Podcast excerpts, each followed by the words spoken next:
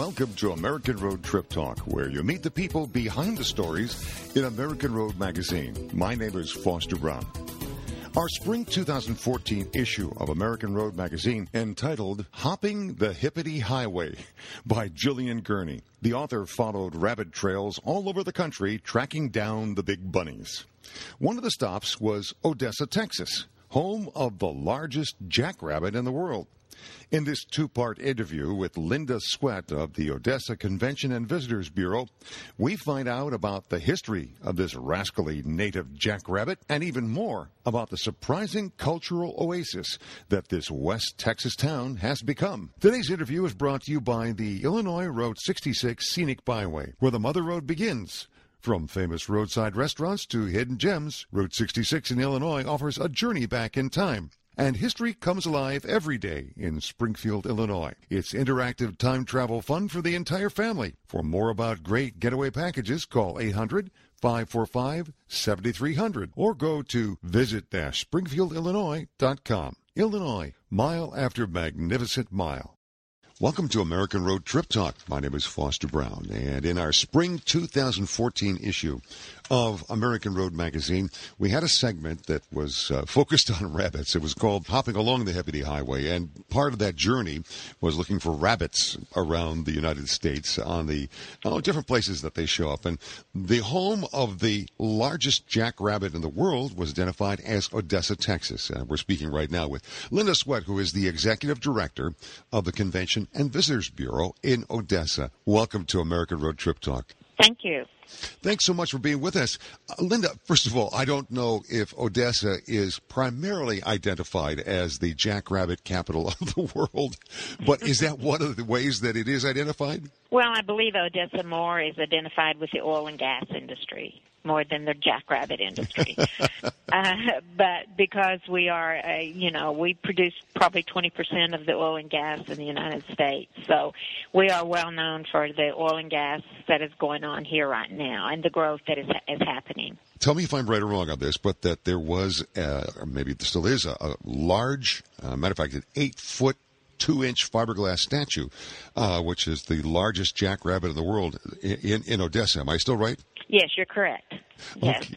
Uh, it started years and years ago because we have so many jackrabbits around here that um, you know the the people around it decided that they would have a jackrabbit ro- uh, roping contest and a rodeo.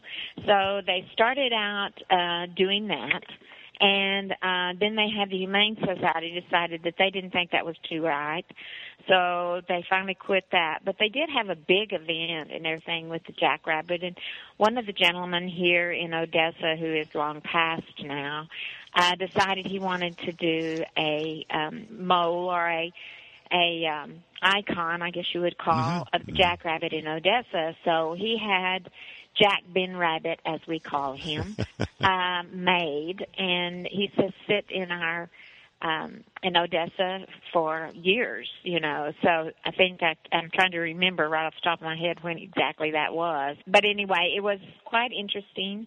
To they, we've had kids steal the rabbit and take it someplace and hide it, and you know we'd have to go find it, bring it back. We've had it, you know, repainted. I even took it to Six Flags.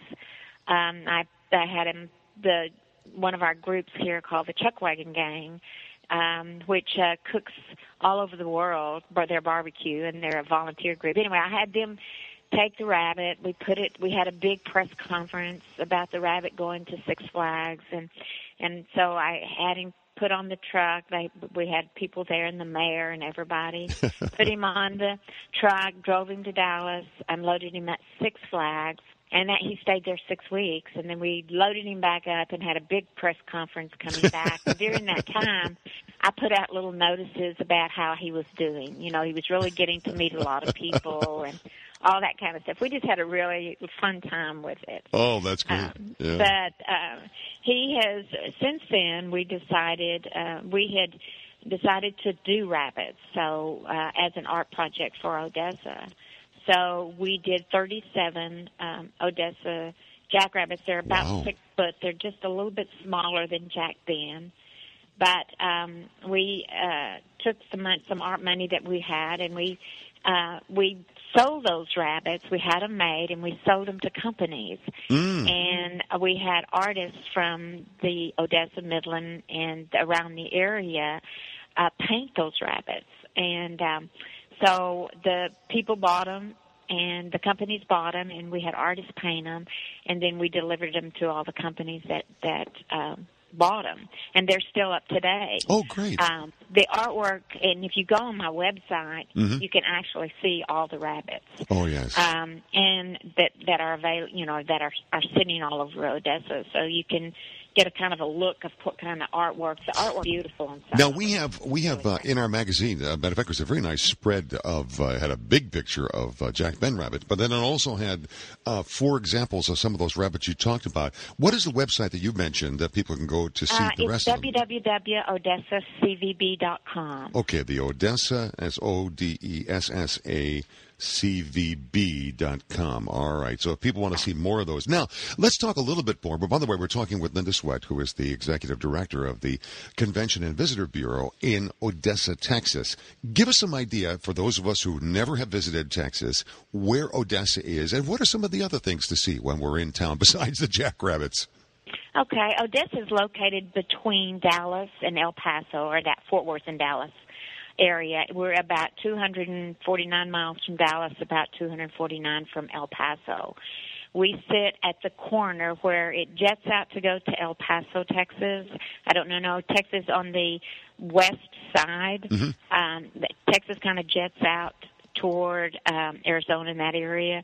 We are right nearly at that corner. At that corner is where Odessa is located Okay. in, in Texas. We are a thriving community. We are growing uh, in leaps and bounds right now because of the oil industry, the way that they're doing all the oil, or locating all the oil Right. right, now. We have over 400 wells that are, are going right now.